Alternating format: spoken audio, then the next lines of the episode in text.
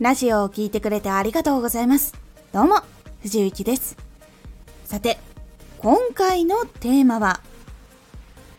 自分が届けたものでクライアントをいかに稼がせれるか。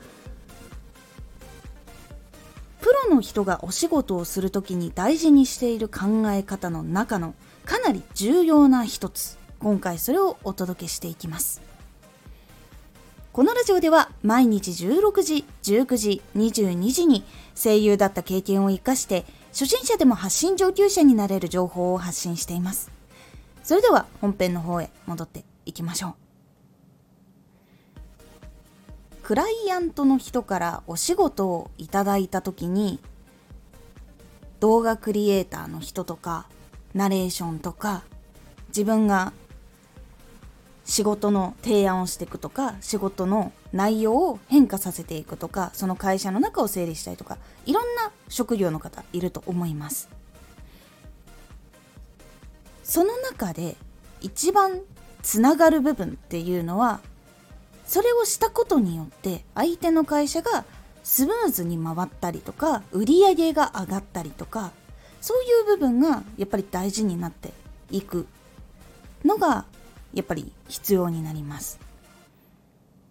これは本当にプロの人でお仕事をやっぱ依頼してもらっている人たちも結構やっぱり言っていることなんですが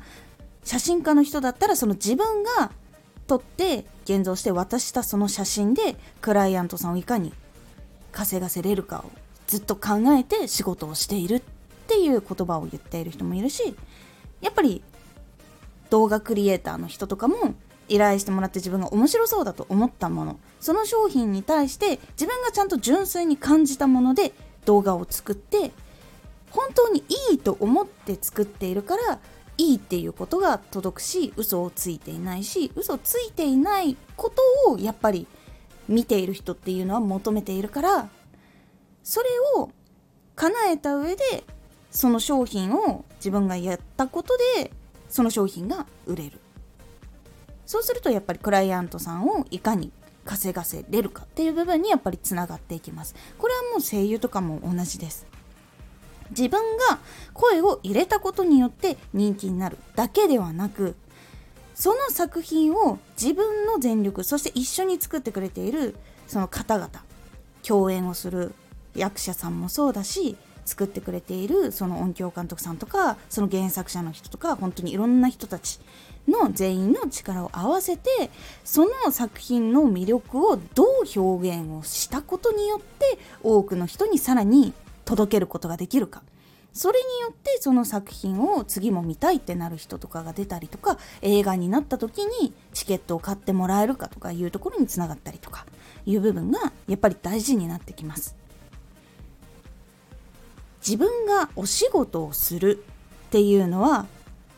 自分の実力とかそういうのを発表するところじゃなくて自分が届けたものその能力とかその考えとかでちゃんとクライアントさんにいかにウィンウィンの利益を渡すことができるか。稼がせることができるかっていう部分がやっぱり大事になってきます。これが仕事を依頼してもらって実際にそれを受けて仕事をする時に大事なことだと思っています。やっぱりプロの人もこういうことずっと考えてやっているのでそういう人はやっぱり多いです。